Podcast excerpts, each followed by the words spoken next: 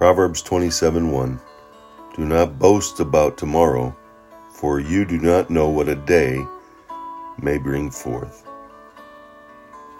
Hmm. Take care of today. Don't boast about tomorrow. Walk in the Lord. Have your own way, Lord. Do we sing that song? Do we believe in that song? Do we allow that song to lead us in all that we do? Jesus, in his own words in Matthew chapter 6 in the Sermon on the Mount, brings me to that saying about don't worry, right? He says, But seek first his kingdom and his righteousness, and all these things will be given to you as well.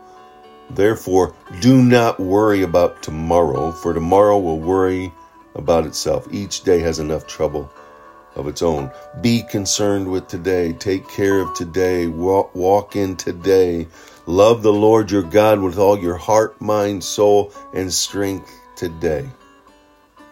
That's where we need to be living. There's no doubt that we need to plan for tomorrow. That that's that's important.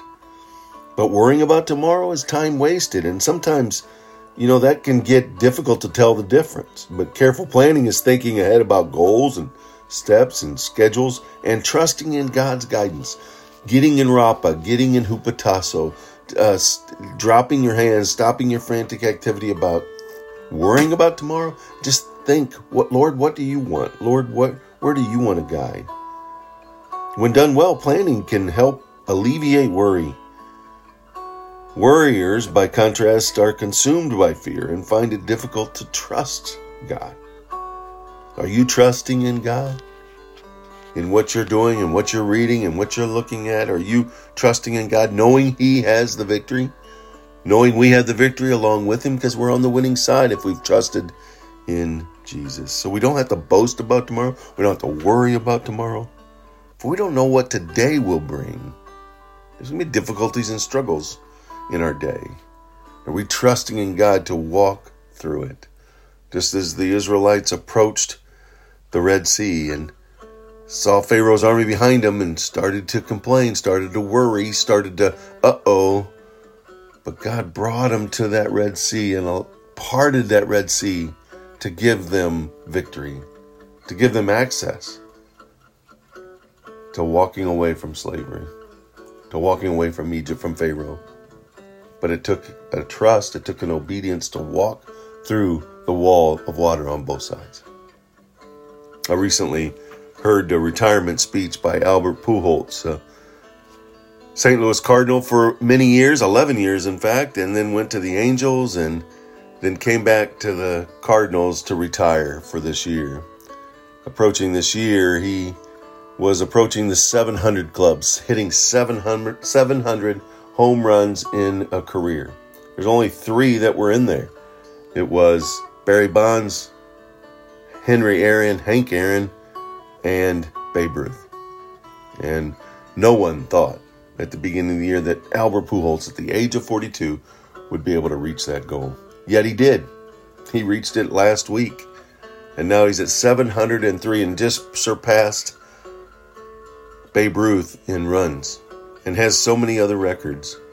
But in his farewell or retirement speech that he gave in front of a crowd of 45 to 50,000 there at Busch Memorial Stadium in St. Louis, he said that the year started, he came back to St. Louis, was blessed to, had been talked out of retiring by his agent, by several of his teammates there in St. Louis who had played with him those many years ago and he approached this year and, and he was playing terrible. And, and he said in his speech, first of all, I want to thank my Lord and Savior Jesus Christ, for without him I am nothing. And, and to hear that and in his thankfulness to the manager for believing in him and trusting in him and giving him uh, chances to, to bat.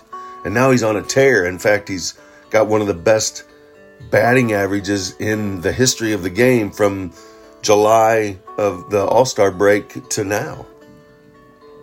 His on base percentage, his slugging percentage, and home runs 20 of them since the All Star break.